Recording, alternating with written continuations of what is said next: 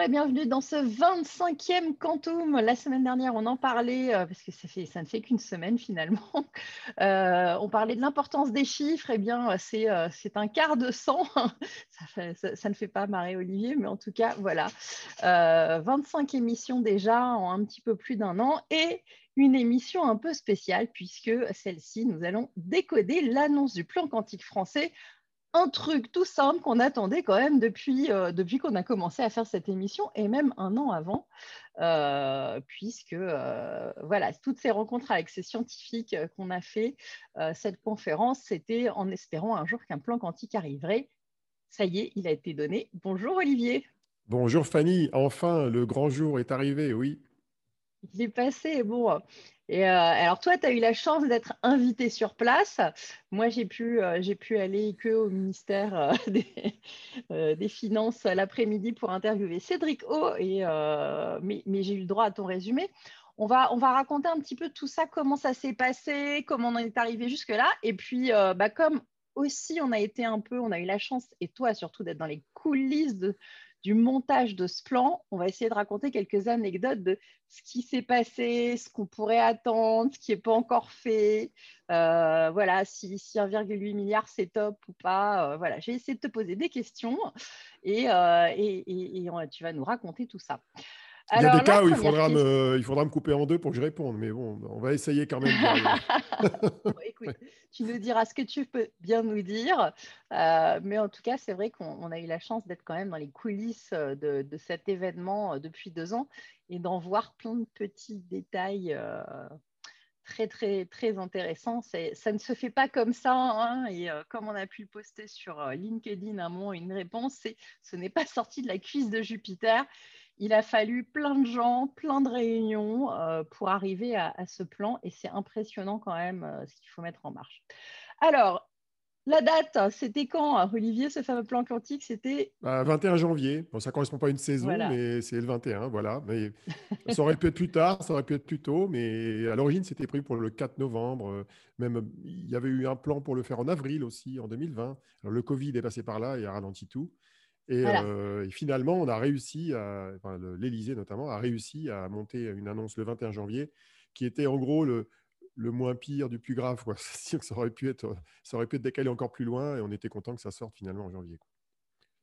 Donc c'est vrai qu'on avait l'impression que ça traînait un petit peu, qu'on était en retard par, rapport à d'autres pays, mais c'est vrai qu'en fait, ça fait un moment que ce plan aurait dû être sorti et que le Covid a euh, énormément reporté parce qu'à chaque fois qu'une date était fixée, on l'a vu, euh, à chaque fois, il y a eu des annonces, des, confinements, des choses qui sont tombées et, euh, ça, nous repoussait. Donc on a vécu des montagnes russes hein, quand même avant d'y arriver. Bah, l'impression que j'ai eue, c'était le plan un peu chat noir de Schrödinger, là, parce qu'il y a des moments où on se demandait si on n'accumulait pas les emmerdes à la queue le. Euh, et certains, certaines personnes impliquées dans le plan avaient cette impression aussi. Bon, maintenant c'est fait, il est annoncé et on peut avancer. Quoi. Voilà. Alors, maintenant qu'il est annoncé, c'est le lieu de l'annonce. Ça aussi, c'est pas rien, c'est un choix, euh, c'est important. Est-ce que tu peux nous raconter euh, pourquoi finalement ce lieu a sa clé et, euh, qu'est-ce que ça qu'est-ce apportait du coup à, l'annonce du plan? En fait, je peux définir les critères hein, qui sont euh, utilisés par l'exécutif pour choisir un lieu pour une annonce comme ça. Il faut que ce soit un lieu symbolique, un lieu où il y a des choses à visiter et des gens à rencontrer, donc en l'occurrence ici plutôt des chercheurs et ou des entrepreneurs, et, euh, et que la logistique permette d'y faire un événement, quoi, en gros. Quoi. Alors il y avait plusieurs, plusieurs lieux qui avaient été envisagés, certains en région parisienne, notamment sur le plateau de Saclay.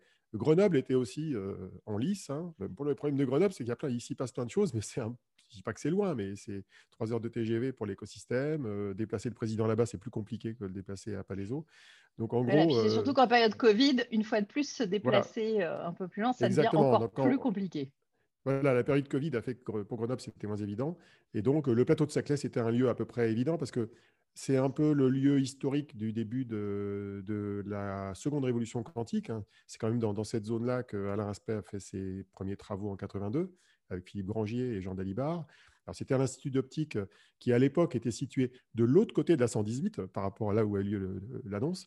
Euh, mais maintenant, l'institut d'optique est, est, à Palaiso et il est situé à, peu près à 500 mètres de là où a eu lieu l'annonce, euh, là où a eu lieu l'annonce le 21 janvier, qui était le C2N. qui est un centre de recherche du CNRS et qui, bah, qui est très intéressant, on va en parler. C'est le centre de nanosciences et de nanotechnologie du CNRS qui contient la plus grande salle blanche de fabrication de semi-conducteurs du CNRS. Il faut rappeler que le plateau de Saclay, c'est quand même devenu l'endroit, la plaque tectonique de, là où on forme des ingénieurs, hein, puisque maintenant, que ce soit Télécom Paris, euh, Polytechnique, euh, euh, toutes les grandes écoles sont là-bas, plus des grands industriels et des grands groupes. et entre autres, L'université Paris-Saclay, il ne faut pas oublier aussi. Voilà. Exactement. L'université, les laboratoires privés aussi, tu as Total, tu as EDF. Tu as, l'Institut d'optique, quand même, qui est un lieu important, d'où sont sortis plein d'ingénieurs et d'entrepreneurs d'ailleurs. Tu as Thales aussi. Euh, et on retrouve maintenant des formations, on commence à voir d'ailleurs des formations quantiques poindre dans chaque école, ou en tout cas elles sont déjà bien installées, et, euh, c'est ça qui avait d'intéressant.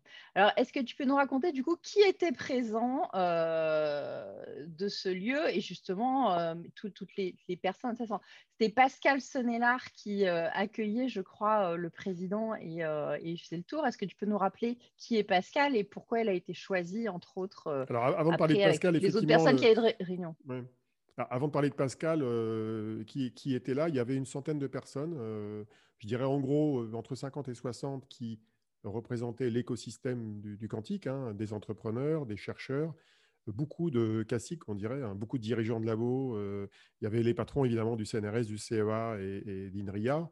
il y avait beaucoup de représentants du plateau de Saclay, et pour cause, on, était sur place. Il y avait notamment Sylvie Retailleau, qui est la présidente de l'Université Paris-Saclay il y avait le directeur du, C2N. Et effectivement, euh, et c'était un grand plaisir euh, pour, toi et pour moi de voir Pascal Sonlar, qu'on connaît très bien et qui a été la première d'ailleurs de nous inviter sur les entretiens des codes quantum qu'on enregistre avec Richard Mendeux. Eh bien, c'était elle qui accueillait le président euh, pour une, une, bonne partie de la visite de ce centre de recherche.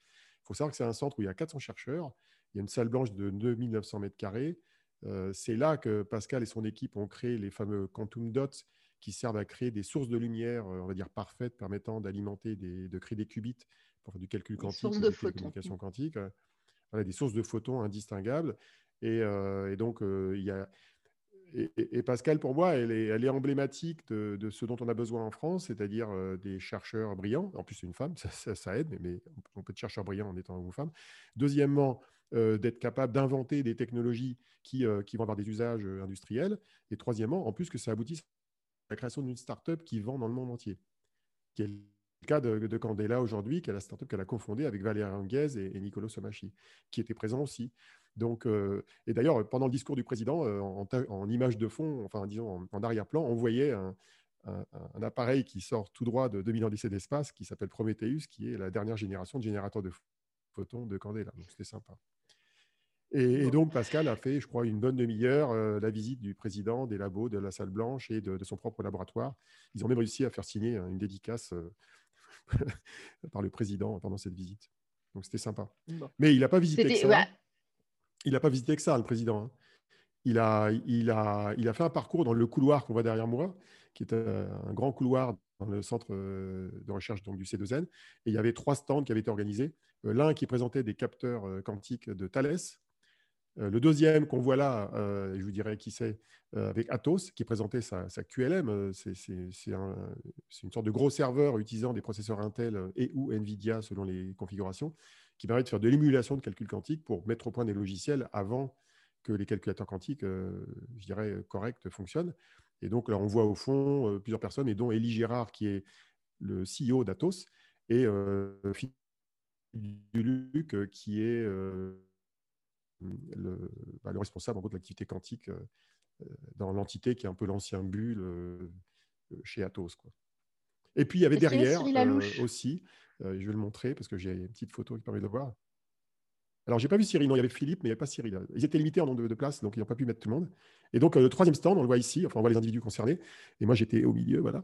on voit le président avec Christophe Jurzac à gauche, qui a une double casquette. Hein. Il est à la fois le, managing euh, director du fonds d'investissement en cantonation, mais il est aussi chairman de la start-up Pascal, qui crée un, ordinateur quantique à base d'atomes froids, et dont le CEO est euh, Georges-Olivier Raymond, qui est à ma droite sur l'image.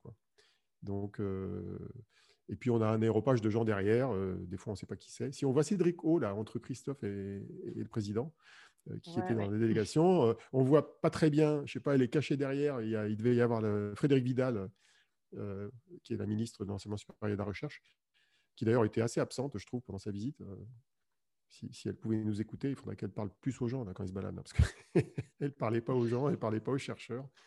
Alors que le président, alors lui, il a une, c'est l'observation parce que j'ai écouté les, discussions. Alors, le président, il a une tactique euh, qui devrait être applicable par n'importe quel manager ou n'importe quel dirigeant de son entreprise quand tu rencontres des gens sur un sujet que tu ne connais pas. Parce que Macron, c'est quand même pas un Alors, comment fait-il? Voilà. Alors, en fait, il faut savoir que la veille, d'abord, il avait passé deux heures en visio avec euh, une brochette d'une demi-douzaine de personnes, dont Alain Aspect.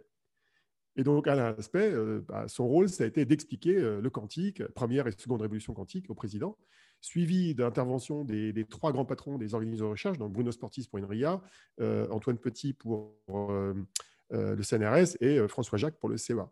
Et il y avait Sylvie Retailleau et, et aussi le dirigeant de l'IPP, enfin, en gros, de l'Institut Polytechnique de Paris. Et donc, Macron, quand, il rencontre les gens, il leur demande qui vous êtes, d'où vous venez, quelle formation vous avez? Donc, en fait, il s'intéresse par empathie finalement, euh, aux gens et il leur demande leur parcours. Et comme ça, ça paraît de pas parler du sujet. En fait, j'exagère un peu, mais c'est une méthode comme une autre. Hein. S'intéresser aux gens, tout simplement. Bah, après, ils ont quand même parlé de ce qu'ils faisaient, de, leur ordinateur et des enjeux qui étaient derrière. Mais, mais en gros, euh, l'empathie est un moyen de, de contourner une lacune de compréhension d'un sujet. Tout à fait. Hein. C'est toujours mieux que souris, tu auras l'air moins conne. De connaître le détail. voilà. Alors par contre, j'ai quand même vu Bruno Le Maire. J'ai vu Bruno Le Maire qui est... Bruno Le Maire qui était présent, qui lui est allé voir les stands avant que le président arrive. Et j'ai vu Bruno Le Maire donc poser des questions. Il faut savoir que c'est un énarque, hein, Le Maire. Hein, c'est pas, pas, un scientifique. Donc Bruno Le Maire posant des questions à deux chercheurs de Thales, puis après aux gens d'Atos, et surtout avec Thales, les gars ils commencent à expliquer la dualité de particules. c'est assez folklorique. Quoi le choc des cultures, quoi, de, voir des chercheurs parler à, un ministre des Finances. Quoi.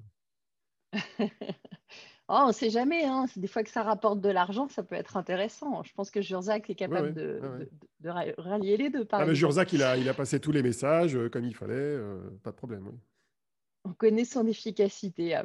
Alors, euh, on va continuer. Euh, donc, après cette, euh, cette, première partie, en tout cas, il y a eu le fameux discours du président. comment ça se prépare d'après toi un discours? Est-ce que tu as des petits trucs à nous raconter sur ce qui s'est passé derrière? On sait qu'il est visuel sur YouTube. On vous remettra le lien si vous voulez regarder l'intégralité du discours, parce que c'est intéressant aussi.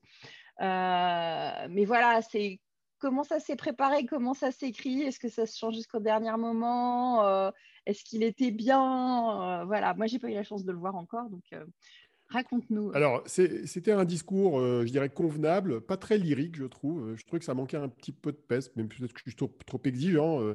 j'ai trouvé qu'il sortait pas assez des gonds. J'aime bien le président, comme n'importe quel politique, quand il sort des gonds, quand il sort du truc bien préparé. Et euh, ça manquait un petit peu d'humour, mais ça, c'est mon appréciation personnelle qui est ce qu'elle est. Et il y a des endroits où le président doit être sérieux, au moment où il faut être sérieux. Donc ah, ça rigole pas dans le monde scientifique, Olivier. Ouais, mais c'était le contexte aussi. Juste après, il intervenait dans un lieu d'étudiants où il devait parler de la vie des étudiants. Donc, il ne pouvait pas faire le zouave sur le quantique et après être sérieux vis-à-vis des étudiants au même moment, la même journée. Quoi.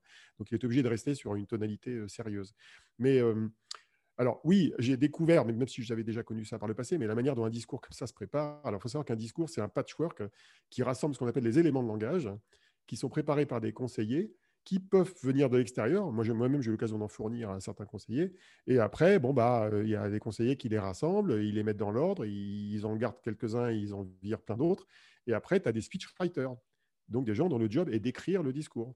Et donc, tu as tout un mmh. processus. Et effectivement, dans certains cas, il y a des modifications qui interviennent au dernier moment. Et surtout, et je pense que c'était vraiment le cas dans, ce discours-là, euh, ce discours est un, exercice d'équilibrisme politico-administratif euh, lié au monde de la recherche qui est assez hallucinant. Parce que dans le même discours, tu as des considérations sur la politique du plateau de Saclay que j'ai découvert récemment et que je ne connaissais pas. Enfin, c'est les luttes de pouvoir entre d'un côté l'université Paris-Saclay et de l'autre côté l'Institut euh, Polytechnique de Paris, qui était en bis-bis depuis longtemps, euh, y compris depuis l'époque où Macron était venu la première fois en 2017. Donc Macron, il a essayé de faire la Pax Americana entre les deux. Et il semblerait qu'ils aient fait des progrès récemment et le président s'en félicitait dans son discours. Mais si tu ne connais pas l'histoire, tu ne comprends pas.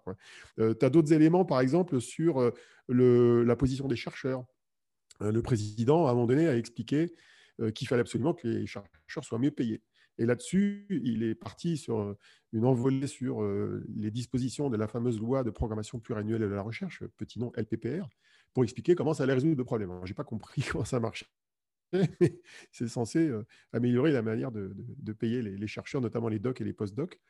Et voilà. Alors après, la description du plan ressemble à peu près à ce que tu trouves dans le dossier de presse, c'est-à-dire les montants alloués, la manière dont c'est réparti. Euh, il, a, il a fait une belle envolée sur la collaboration internationale qu'il souhaite euh, importante, et notamment vis-à-vis de l'Allemagne. C'est un sujet dont, il est assez féru. Euh, donc voilà, en gros. Mais il n'y a, a, pas eu de. Il n'y a pas eu d'embardée particulière. Aussi, la seule embardée particulière, c'est il nous a fait le coup de ce qu'on pourrait appeler Amish version 2. Je ne sais pas si tu te rappelles de ce discours qu'il avait fait en septembre. Il avait sorti l'histoire des Amish.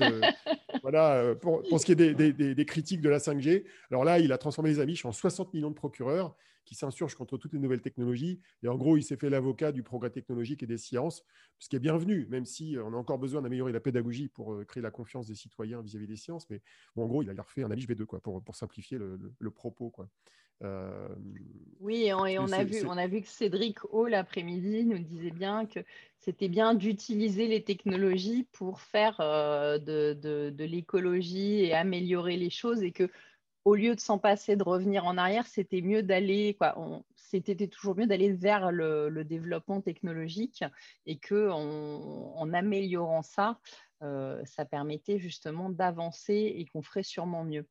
Alors, autre élément euh, qu'on peut qualifier autre élément qu'on peut qualifier de politique, disons, dans, notre créneau, euh, c'est le rôle, euh, bah, le rôle des régions. Alors, il a bien valorisé Grenoble dans, son discours. Hein. Il a évoqué euh, Grenoble, l'Institut Néel, qu'on connaît bien, l'Université Grenoble, le CEA, le LETI, qui d'ailleurs était représenté par une seule personne en, vrai, hein, qui était Alexia Oufev, que tu connais bien, et qui, a représenté le Quantum Engineering Grenoble. Il n'y avait pas nos amis euh, Maud Vinet et Tristan Meunier. Je ne sais plus trop pourquoi, d'ailleurs, je ne sais pas s'ils n'ont pas été invités ou ils avaient un quota en nombre d'invités. Et le CAA était représenté. Bah, Peut-être qu'ils ne pouvaient pas venir non plus aussi, hein, parce que c'est toujours pareil. Oui, c'est possible, mais, mais le CEA était représenté par le, patron du CEA, ce qu'on appelle l'administrateur général, qui s'appelle François Jacques. Donc, j'ai pas, il me semble qu'il a dû citer d'autres laboratoires, parce qu'il y en a beaucoup en région, euh, hors de Paris et de Saclay et de Grenoble. Tu as quand même Nice avec l'Infini de Sébastien Tanzilli. Tu as euh, le laboratoire de Normal Sup à Lyon avec Benjamin Huard. Tu as des labos à Toulouse, tu en as à Bordeaux, tu en as à Lille, tu en as à Besançon. Bon, c'est des labos qui sont beaucoup plus petits que les, gros labos qu'on trouve sur le Paris, Saclay et, Grenoble, mais c'est important de, les avoir en tête. Il a, cité aussi dans son discours, euh, les startups euh, comme Pascal, comme Candela. Il a cité Cantonation, le fonds d'investissement de Jean-Jacques et de BBD. Euh, il a cité BPI France, qui joue un rôle très important, avec notre ami Jean-Christophe Goujon, qui est le, monsieur quantique chez BPI. j'aime bien, j'aime bien dans ces aventures-là rappeler que derrière ces plans et derrière les grands discours, il y a des vrais gens qui bossent. et on les connaît bien, et c'est devenu des amis. Et, c'est des gens qui ont bossé dans l'ombre de, l'annonce de ce plan et qui vont continuer à bosser dans l'ombre par la suite, parce que ce plan-là n'est que le début d'une nouvelle aventure. Donc voilà, c'est important de citer un maximum de, gens qui sont concernés. Il y, a, plusieurs dizaines de personnes qui ont été impliquées dans la préparation de ce plan, en fait. Alors, le fameux contenu du plan. C'est déjà qu'est-ce que c'est qu'un plan comme ça? Euh, on a vu que ça avait pris beaucoup de temps à être préparé. Nous, on sait qu'il y a eu des points très particuliers de discussion très longs pour euh, donner tel bout de budget à tel groupe ou à tel autre euh, et que c'est compliqué hein, pour pouvoir rendre tout le monde heureux là-dessus. Qu'est-ce que tu en penses de ce plan déjà tel qu'il est maintenant?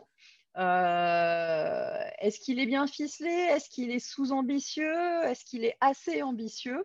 Euh, Parce que c'est pas mal, 1,8 milliard euh, sur 5 ans. Mais est-ce que est-ce que c'est bien?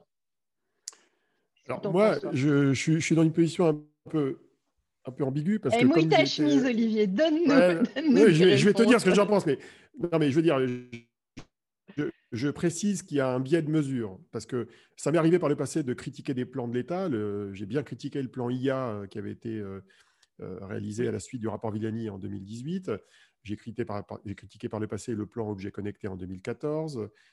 j'ai toujours eu un regard assez, assez acerbe sur la manière dont les plans étaient construits. Je m'étais posé la question à l'époque, notamment en 2016, de la manière dont un plan d'État pouvait se construire pour qu'il ne soit pas déconnant, on va dire. Alors, j'ai l'impression que ce plan, il, contient peu des bugs des plans précédents. Il y en a probablement qui subsistent, mais il y en a, il y en a un peu moins qu'avant. Alors, je vais essayer de les décrire. il y a une différence, c'est que les autres plans, tu n'avais pas pu intervenir en mode petit ça, la différence, dans les coulisses. Alors que là, tu as quand même euh, pu jouer un rôle. Euh, ouais, mais ce n'est pas que ça. Il y a une différence quand même notable. Alors, j'ai essayé d'en trouver quelques-unes.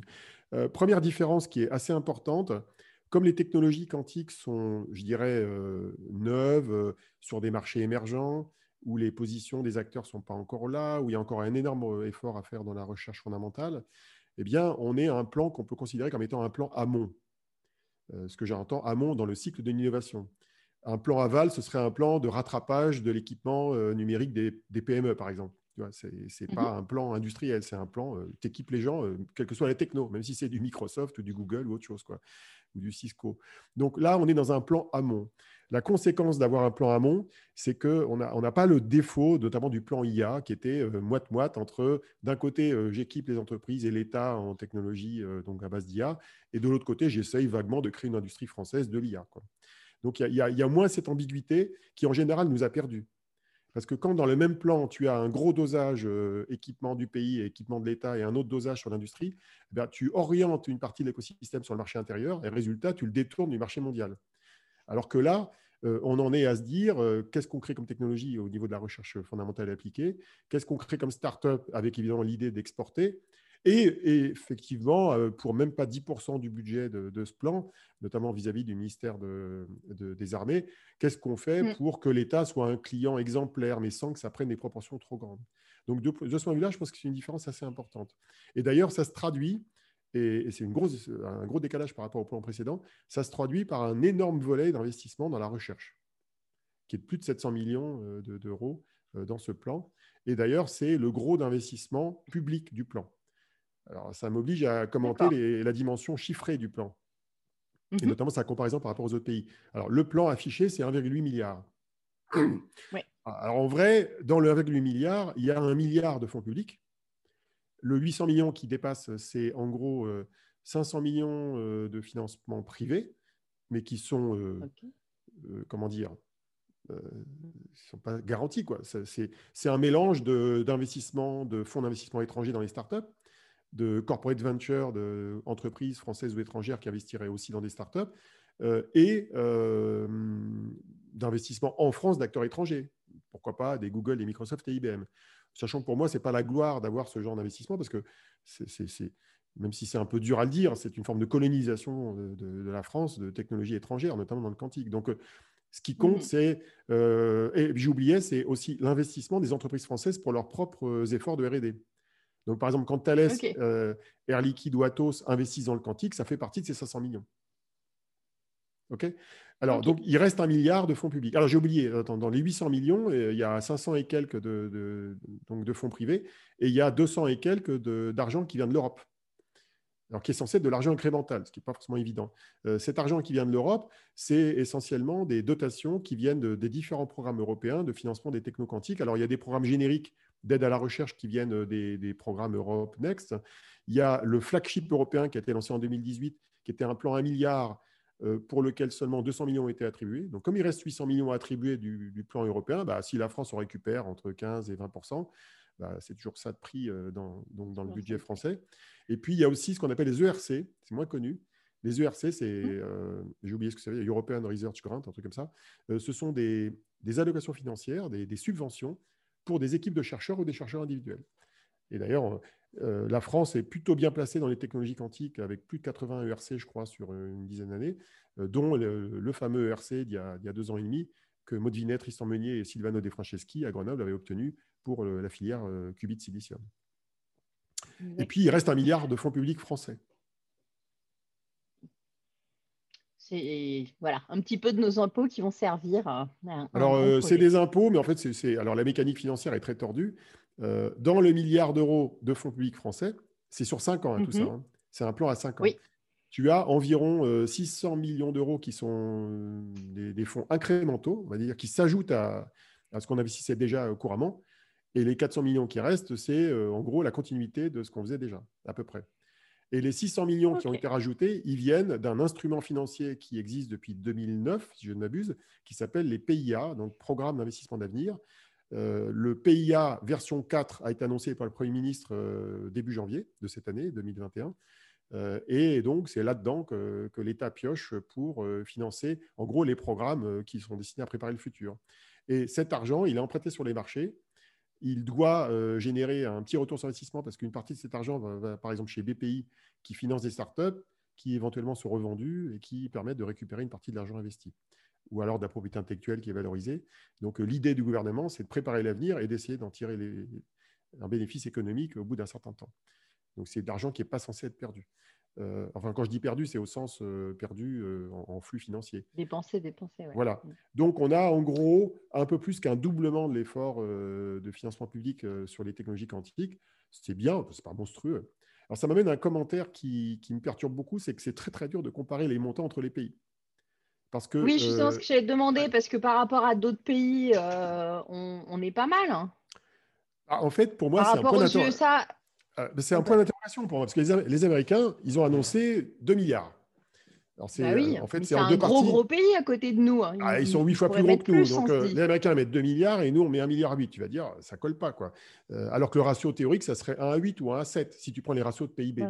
Alors, il faut savoir que les Américains, ils avaient peut-être une base de départ qui était plus grande. Par ailleurs, ils ont des acteurs privés comme Google, Microsoft et IBM qui investissent déjà des centaines de millions de dollars depuis longtemps. Donc, en fait, la comparaison est très difficile. Alors, pourquoi la comparaison est difficile? La première, elle est liée au fait que tu as un existant qui est, dans certains cas, pris en compte dans les budgets annoncés et dans d'autres non. Et ce n'est pas évident de savoir. Par exemple, les Allemands, ils ont annoncé un plan à 2 milliards. J'arrive pas à savoir ce qu'il y a dedans. C'est, pour l'instant, euh, il y, a des gens qui savent. Moi, je n'ai pas trouvé de moyen de savoir. J'arrive pas à savoir si dedans, euh, il y a euh, ce que l'Allemagne investissait déjà. J'arrive pas à savoir si dedans, il y a des investissements étrangers ou que des investissements locaux. Je n'arrive pas à savoir s'il y a le privé et le public ou que le public. Alors, par exemple, le plan américain de 2 milliards, c'est que du public. C'est de l'argent fédéral qui est investi dans trois agences fédérales, euh, le département d'énergie, l'ANSF, qui est en gros l'équivalent un peu de l'ANR française, et euh, le dernier, c'est le NIST, qui est en gros l'organisme de standardisation et de benchmarking et qui travaille sur la métrologie et qui fait beaucoup de choses dans le du quantique, notamment côté euh, cryptographie. Et donc, euh, on sait que l'argent américain, c'est du public et ça a l'air d'être incrémental. Mais par contre, on ne sait pas quel est le budget alloué par la défense américaine et les renseignements américains sur ces technologies-là. Et il est probablement important, mais on ne sait pas.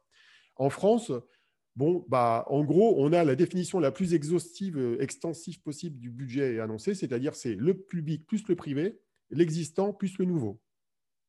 Voilà.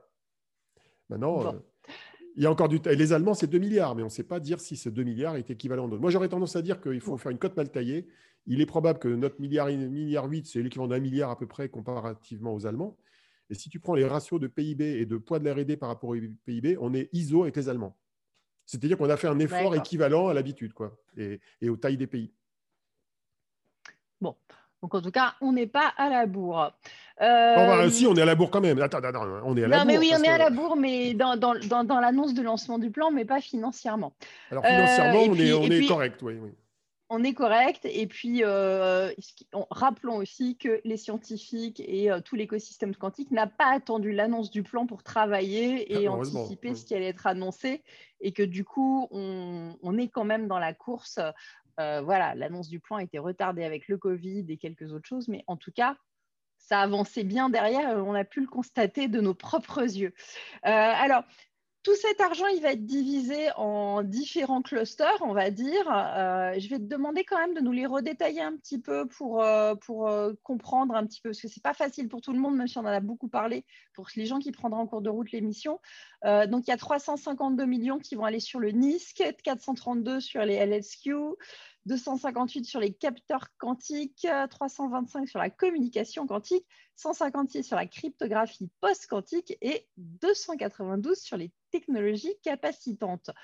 Juste, est-ce qu'on va reprendre un par un, juste que tu nous redises qu'est-ce que ça veut dire derrière ces terminologies, parce que du coup, ce n'est pas l'ordinateur quantique derrière tout ça, il y a autre chose.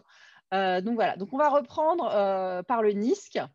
Alors, le NISC, ça veut dire le Noisy Intermediate Scale Quantum Computing. c'est en gros la génération d'ordinateurs quantiques entre aujourd'hui et dans une dizaine d'années, qui sont des ordinateurs qui utilisent des qubits qu'on appelle des qubits bruyants, donc en gros un taux d'erreur assez élevé, mais sur lesquels on pense qu'on va pouvoir faire des calculs quand même utiles euh, avant d'atteindre la génération suivante du calcul à tolérance de panne. Et l'effort que le gouvernement entend mettre dans cette, cette, catégorie de techno, c'est un effort consistant à permettre, la, disons, faciliter financièrement la, la mise au point d'ordinateurs dans cette catégorie-là, ça concerne au minimum deux ou trois filières, mais la première qui est la plus porteuse aujourd'hui, c'est la filière des atomes froids, qui est incarnée par la start-up Pascal et le laboratoire d'Antoine Brouès à, l'Institut d'optique, euh, qui a mhm. publié un papier d'ailleurs fin 2020 avec 196 qubits euh, en, mode simulation, qui est vraiment très intéressant. il y a un deuxième aspect qui est, important dans cette partie du plan, c'est aussi de développer des compétences et du savoir-faire dans les logiciels. Parce que ce n'est pas le tout de faire du hardware, il faut aussi faire du soft. Et donc, euh, ça, le, plan doit cofinancer, alors sur appel à projet, des efforts euh, dans la, recherche euh, et, la création aussi de startups d'ailleurs, dans le logiciel qui utilisera cette génération d'ordinateurs. Alors la deuxième, qui s'appelle le LSQ, Large Scale mmh Quantum Computing ou Large Scale Fault Tolerant Quantum Computing, c'est la génération suivante d'ordinateurs qui pourra s'appuyer sur plusieurs technologies différentes, même si on a quelques idées de celles qui pourraient le permettre, qui est en gros, la génération des ordinateurs qui vont être euh, utilisés, des fameux qubits logiques s'appuyant sur plein de qubits physiques, qui, vont nécessiter d'avoir un très grand nombre de, qubits physiques parce qu'on est obligé de combiner plusieurs qubits physiques pour créer des qubits logiques parce que le taux d'erreur des qubits physiques est trop élevé. Donc, c'est en les combinant avec des codes de correction d'erreur qu'on arrive à faire des qubits euh, dont le taux d'erreur apparent euh, est plus faible. Et là, euh, ce qui est visé par l'ensemble des acteurs du marché, c'est des machines à au moins un million de qubits physiques. Quoi. Donc ça veut dire que c'est n'est pas évident. Et donc, euh, ce qu'on peut dire. Ce qu'on peut dire juste pour résumer en tout cas, c'est que le NISC est plutôt visé à quoi 5-15 ans, alors que les LSQ sont plutôt à 15-30 euh, ans oui, mais sachant qu'il y a une très grande. Oui, oui, dans les espérances, mais sachant que c'est très très dur de faire des prévisions fiables de ce point de vue-là. Hein, c'est comme les prévisions des analystes sur les ventes de quoi que ce soit. Euh, le NISC, on peut considérer qu'il a déjà démarré. C'est-à-dire qu'avec les 53 qubits ou les 65 qubits qu'on a chez Google et IBM, on est au début de l'ère du NISC avec des, premières expériences de, calcul. Alors, le, jour où le NISC deviendra intéressant, c'est le jour où on aura suffisamment de qubits avec un taux d'erreur euh, raisonnable pour faire des calculs en NISC qui au moins euh, sont aussi performants, si ce n'est pas un peu plus performants que ce qu'on fait sur les supercalculateurs. Parce que même si par exemple on n'atteint pas la fameuse suprématie quantique, c'est-à-dire un, stade où l'ordinateur quantique explose euh, complètement de plusieurs ordres de grandeur le temps de calcul d'une machine classique, bah, même si on a des ordinateurs NISC qui font aussi bien qu'un supercalculateur, bah, en fait ça pourra quand même avoir des bénéfices économiques parce qu'un calculateur quantique, ça sera probablement moins lourd et coûteux qu'un ordinateur classique, euh, en tout cas un supercalculateur. Ça sera probablement aussi un, objet qui aura une consommation d'énergie beaucoup plus faible que le calculateur classique. Et, bon, et l'étape d'après, c'est le large scale computing qui sera capable de dépasser de plusieurs ordres de grandeur la capacité de calcul des supercalculateurs quantiques, parce que ça ne s'applique pas à n'importe quoi. Et alors, dans le LSQ, c'est clair que là, le projet, il, est, va s'appuyer beaucoup euh, sur euh, euh, la filière silicium, qui, est, privilégiée en tout cas pour ce qui concerne la France, même s'il n'est pas exclu que d'autres filières puissent atteindre ce stade-là, mais c'est celle qui semble, disons, parmi toutes les filières qui existent, elle semble très prometteuse. Il y en a une qui pourrait nous surprendre dans les années qui viennent, aussi bien pour le NIS que, que pour les SQ, c'est la filière photonique. Elle a toujours été un petit peu le vilain petit canard de, des qubits, mais euh, quand on voit les expériences chinoises récentes qui ont été faites, quand on voit les 500 millions investis dans Psyquantum, une start-up euh, anglo-américano-australienne, mmh quand on voit aussi les progrès que Candela a réalisés dans ses sources de photons et dans les ambitions qu'ils ont, il n'est pas impossible que la photonique nous surprenne, euh, un de ces quatre, ce qui fait qu'en fait, les histoires de 5 à 10 ans, 15 ans, 20 ans, je dirais, on n'en sait rien. Quoi. Ça peut peut-être s'accélérer, ça peut peut-être jamais marcher, on, verra bien. après, tu as les capteurs, tu disais. Voilà, les capteurs quantiques. Donc, euh, bon, ça, tu. Bah, ça, c'est Thales. Non, je résume, hein, mais j'exagère un peu. non, ils ne vont pas prendre 250 millions, en tout cas, j'espère. Euh, les capteurs quantiques, bah, euh, il y a eu une bataille hein, sur ce plan, sur cet aspect des capteurs, parce que les capteurs quantiques, c'est quand même un marché très, très à part hein, vis-à-vis du calcul ou même des télécoms ou de la crypto. Et, mais c'est un marché qui a une caractéristique qui le différencie des autres, c'est que c'est un marché qui peut démarrer. Parce qu'en en fait, il n'y a pas énormément d'incertitudes scientifiques sur la viabilité des produits, alors que le calcul euh, LSQ dont on vient de parler, on ne sait pas trop, tu vois, du 10, 15, 20, 15, 20 30 ans, c'est quand même très incertain. Alors que les capteurs, ça marche aujourd'hui. Mucans, qui est à Bordeaux, vend déjà des, des microgravimètres euh, à base d'atomes froids, ça marche. Euh, les, les, capteurs à base de NV Center, donc une technologie un peu particulière qui utilise des défauts dans les structures de carbone euh, ou de diamant, si on veut, bah, c'est des choses qui marchent aujourd'hui. Alors qu'il faut mettre au point, qu'il faut miniaturiser, mais ça marche. Donc on est plutôt dans ce qu'on appelle un TRL élevé, comme on dit, euh, Technology Readiness Level. C'est le jargon qu'ils disent dans les startups de la deep tech, c'est-à-dire on est proche d'un TRL élevé permettant d'aboutir à la commercialisation. Donc, c'est important aussi d'être présent sur ce marché-là. Alors, d'autant plus que euh, le marché des capteurs est typique de ce qu'on appelle une technologie duale. Tu connais ça, les technologies duales hein, C'est les technologies qui, sont, qui ont des applications civiles et militaires. Qui font les deux. Voilà, et Thales, ça c'est euh, pas que du civil. Hein, énormément rapproché. D'ailleurs, c'est une des choses qu'on voit de plus en plus, c'est que pendant très longtemps, c'était l'innovation militaire qui arrivait dans le civil. On voit maintenant que euh, bah, les militaires font de l'open innovation et s'intéressent à ce qui vient du civil pour aller dans le militaire. Et ça, ça par contre, c'est assez nouveau. Il y a moins de euh, décalage, en fait. Et c'est vrai, même aux États-Unis, il y a moins de décalage entre ce que les militaires font d'un côté et le civil de l'autre. Alors, besoin des gens qui imaginent que la NSA a un énorme ordinateur quantique dans la cave euh, qui casse les clés RSA. Euh, c'est, voilà, et qu'on verra dans 10 ans. Euh, non, non, c'est pas possible. parce que la physique, elle évolue au même rythme partout en même temps. Mais, mais, oui, d'ailleurs, tous ces raccourcis, et même dans les, dans les sorties de produits, euh, des fois, ça mettait un an pour arriver dans un autre pays à travers le monde. Et on voit qu'avec mmh l'internationalisation, euh, les communications, etc., tous ces raccourcis, qu'en fait, on est souvent à deux ou trois mois euh, d'écart entre une sortie d'un produit Tout à fait, et partout dans le monde. les communications, justement, parce que ça, c'est hyper important. donc là, redis-nous vite fait, ça, va permettre quoi? Parce qu'on s'est déjà communiqué à l'autre bout de la planète, on s'est envoyé euh, des messages dans l'espace euh, quasiment en temps réel et avoir les réponses. Euh, qu'est-ce que ça va faire la communication quantique? Et pourquoi on investit autant? Alors, les télécommunications quantiques, ça comprend plein de volets. Il y en a un qui est historique et qui existe depuis plusieurs années, voire décennies, qui est ce qu'on appelle la cryptographie quantique, qui est un moyen de protéger les communications et les, codes de chiffrement qui, publics qui sont envoyés dans des réseaux. Alors, ça s'appuie sur de la fibre optique ou des liaisons aériennes optiques. Et, mais euh, cette cryptographie quantique n'est pas le seul euh, domaine d'application des télécommunications quantiques. On peut, grâce à la photonique, euh, relier des appareils entre eux, aussi bien des appareils classiques que des appareils quantiques. Et mmh l'une des promesses moi, qui m'intrigue le plus et qui me semble très intéressante dans un futur moyen, à moyen terme, c'est la possibilité de créer des réseaux quantiques qui vont relier des ordinateurs quantiques et des capteurs quantiques entre eux. Et, donc, ça, deviendra une brique technologique fondamentale pour faire ce qu'on appellera probablement un jour du calcul quantique distribué. Au même titre qu'aujourd'hui, on fait du Hadoop en big data pour distribuer des traitements sur plein de serveurs. Donc, euh, euh, sauf que là, on va bénéficier de technologies à base de l'intrication quantique, qui a son petite part de mystère, qui permettra de faire de l'intrication entre plusieurs calculs quantiques, euh, calculateurs quantiques, et de faire des choses probablement incroyables qu'on n'imagine même pas aujourd'hui. A contrario, la catégorie suivante d'investissement, qui est la cryptographie post-quantique, n'a rien de quantique. Oui, alors justement, laisse-moi fermer les transitions un peu et parler, euh, tu vas trop vite. Donc justement, c'est avant même de faire de la cryptographie quantique, on a la crypto post-quantique, mais qu'on a déjà démarré avant les postes, mais avant. Euh, donc, euh, oui, c'est le paradoxe de l'appellation. oui, oui. oui, oui elle, me fait toujours marrer. Donc, ça, ça c'est comment on arrive à encrypter finalement de manière traditionnelle euh, et de protéger contre des, justement les calculs que pourraient faire et casser les clés des ordinateurs quantiques dans un temps futur. Donc ça, c'est pareil, on investit beaucoup. mais justement parce qu'il faut protéger maintenant pour pas être décodé plus tard. Exactement. J'ai bon? Exactement, c'est tout à fait ça. Et donc, euh, il y a un investissement de 156 millions d'euros qui est prévu, alors public et privé, il hein, faut oublier, euh, pour développer des, solutions logicielles, hein, puisque là, il s'agit de logiciels et de mathématiques. Hein.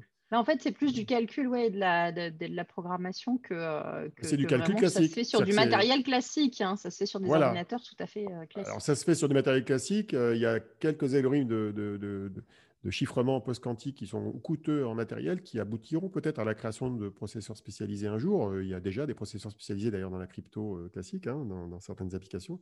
Il faut savoir que dans une puce Intel, il y a un bout spécial qui gère ça, hein. un bout des processeurs Intel qui est dédié à ça. pareil dans ton iPhone, pareil dans, tous ces appareils-là. Donc, ça, c'est du logiciel et du matériel classique, mais qui vise à se défendre contre le, cassage de clés par des ordinateurs quantiques. C'est pour ça que ça s'appelle post-quantique. C'est post au sens qui est nécessaire après l'arrivée du calcul quantique qui casse les les clés classiques. Bon.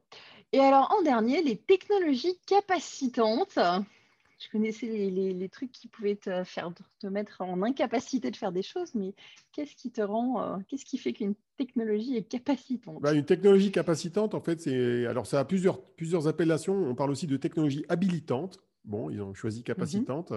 Et en américain, on appelle ça enabling technologies. Donc, c'est des technologies euh, qui servent à faire autre chose. Donc, typiquement, tu prends un ordinateur quantique à base de euh, qubits silicium ou de qubits supraconducteurs, tu as besoin de le refroidir. Et tu fais du refroidissement à très basse température, hein, c'est de l'ordre de 15 millikelvin. Bah, pour faire ça, il faut maîtriser la technologie des cryostats.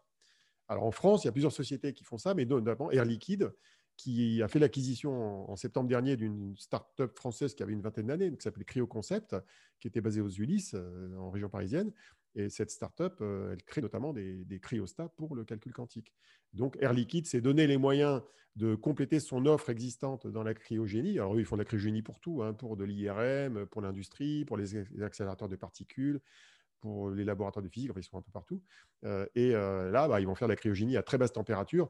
Et sans trahir de secret, bah, ils ont des, ils ont de l'ambition là-dedans. Quoi. Ils ont envie d'être présents sur ce marché-là, qui est concurrentiel. Il y a trois, quatre autres acteurs importants Leiden aux Pays-Bas, Blue Force en Finlande, Oxford en, qui est au pays, je me trompe toujours, qui est en Angleterre. Et j'en oublie un qui est américain. Euh, je crois, euh, oui, en, Royaume-Uni, on va dire plutôt. Euh, et j'en oublie un, peut-être un américain. Et, non, parce qu'en fait, il y a un fabricant de compresseurs qui s'appelle Cryomec qui fait des compresseurs utilisant ces systèmes-là, qui est américain. Et, donc voilà, il y a une concurrence et Air Liquide a envie d'être un acteur de poids dans ce domaine-là. Donc une technologie habilitante, ça sert à faire autre chose. Autre exemple, c'est les lasers. Mhm. Autre exemple qui est peu évoqué dans le plan parce que c'est un peu confidentiel et je vais trahir tous les secrets, non, je ne vais pas le faire, mais c'est comment tu t'approvisionnes en matériaux rares ou comment tu les fabriques toi-même euh, quand c'est des, matériaux qu'il faut transformer. Donc, il y a des éléments euh, non documentés du plan qui visent à, obtenir une autonomie stratégique du pays dans l'approvisionnement de, certains éléments importants euh, pour la création de, toutes ces technologies quantiques. Donc, les techno-habilitantes, c'est très important. Je dirais qu'aux deux tiers, ça concerne plutôt le calcul, un tiers le reste. et le calcul est très dépendant. Tu as des problèmes de câbles, tu as des problèmes aussi, par exemple, d'électronique de contrôle.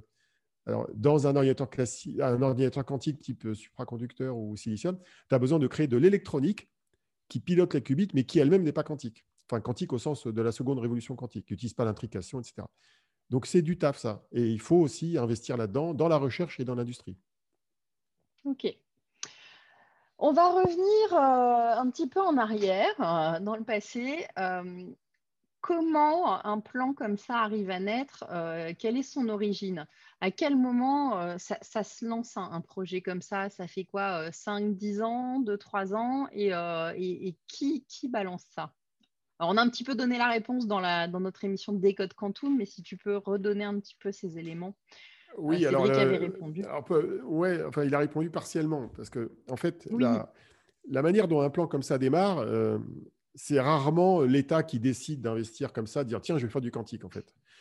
Euh, il y, a une espèce d'aller-retour permanent entre, on va dire, la société civile, c'est-à-dire euh, les chercheurs, les analystes, ce qui se passe à l'étranger, les médias et la manière dont ils s'en parlent, qui créent des effets de mode. Parfois, il y a des effets de mode un peu artificiels, euh, je ne vais pas, pas, en citer, mais il y en a quelques-uns. Et donc, à un moment donné, il y a des sujets comme ça qui émergent et tout d'un coup, on dit, tiens, on découvre qu'il y a un sujet important. Donc, si, tu prends les technologies quantiques, et surtout le calcul quantique, bah, D-Wave, qui a été créé en 1999, a commencé à faire parler de lui à partir de 2012. D'ailleurs, c'est la même année que l'IA a commencé à exploser avec le deep learning et les processeurs NVIDIA. Mhm. Euh, IBM et Google ont commencé aussi à, se secouer vers 2015-2016. 2016, c'est l'arrivée de, de, la solution de programmation cloud d'IBM, et puis 2016, c'est aussi euh, l'arrivée de Atos dans le, sujet. Euh, Thierry Breton, qui sur ce sujet a été relativement visionnaire, s'est dit tiens, euh, pour préparer la croissance et l'évolution de l'offre de supercalculateur d'Atos, qui est un des cinq premiers acteurs mondiaux dans le domaine, bah, il faut peut-être s'intéresser aux technologies quantiques. Donc c'est Atos, c'est Atos et Thierry Breton qui en 2016 ont un peu déclenché le phénomène dans une grande entreprise française, puisque c'est une entreprise qui fait quelques milliards d'euros de chiffre d'affaires, grande par rapport à des startups ou des PME.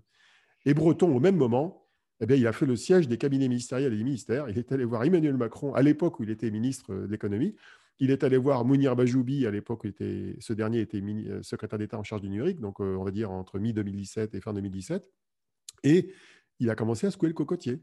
Mais ce qui s'est passé, c'est qu'à l'époque, les gens, ils le prenaient pour un dingue, en fait. Parce que Breton, il a tendance à être un peu fluffy, disons, à exagérer euh, ses propos, à survendre un peu. Et donc, les gens, ils faisaient pas trop confiance. Alors, heureusement, il y a d'autres personnes qui ont secoué le cocotier.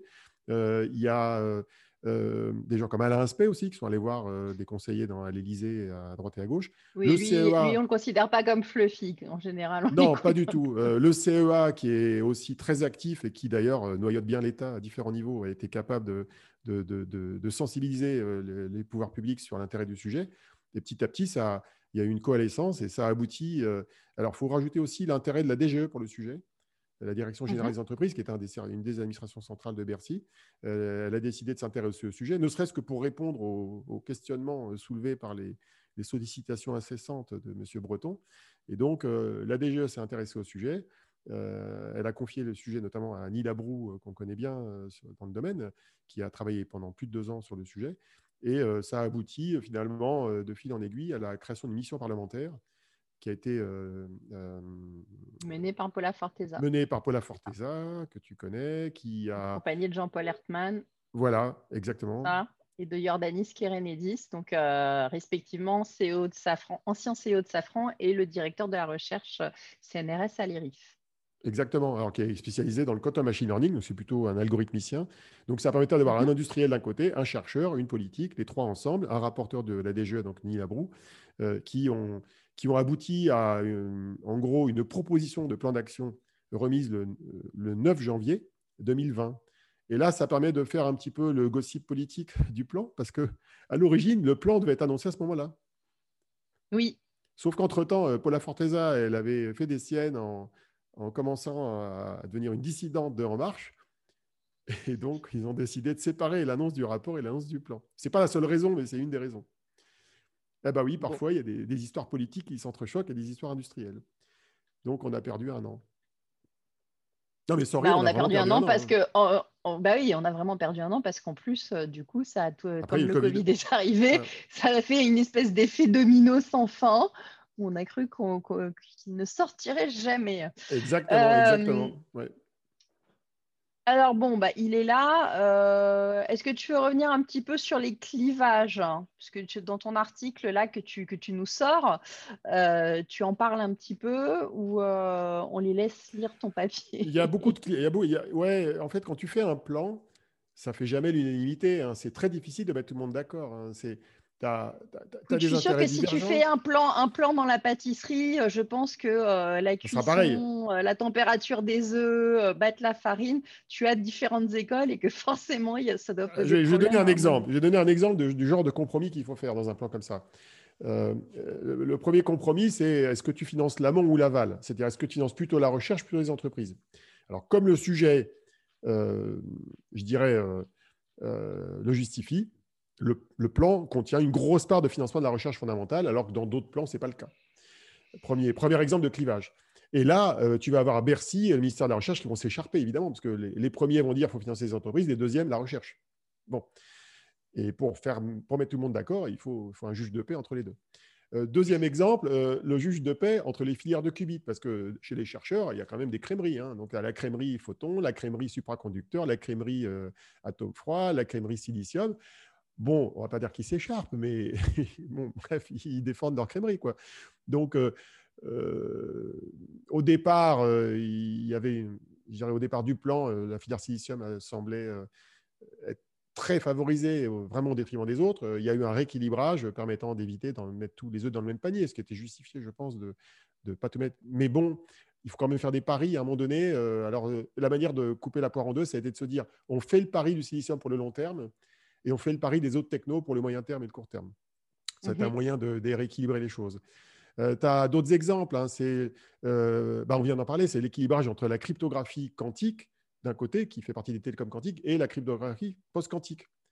Ce d'autant plus que l'ANSI euh, avait un peu démoli la QKD dans un mémo sorti en 2020. Donc voilà, et à un moment donné, il y a un équilibrage compliqué à gérer. Tu as un autre exemple d'équilibrage qui, je pense, n'est pas encore vraiment bien finalisé, qui est entre le hard et le soft. Mmh le, plan quantique tel qu'il est aujourd'hui et surtout tel qu'est le paysage de la recherche et de l'enseignement supérieur.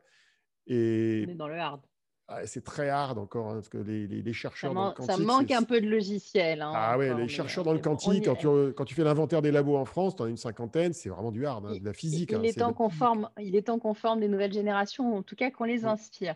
Alors, euh, le temps passe vite, ça fait presque une heure qu'on papote, Olivier. Ah bon? Euh, Déjà? euh, Oui, oui, oui, 50 minutes que tu, que tu, que tu vois, j'essaye de te tenir à une heure en, deux mots, les prochaines étapes, c'est quoi qu'on attend maintenant? La nomination d'un coordinateur euh, euh, Qu'est-ce qui va se passer dans les prochains mois?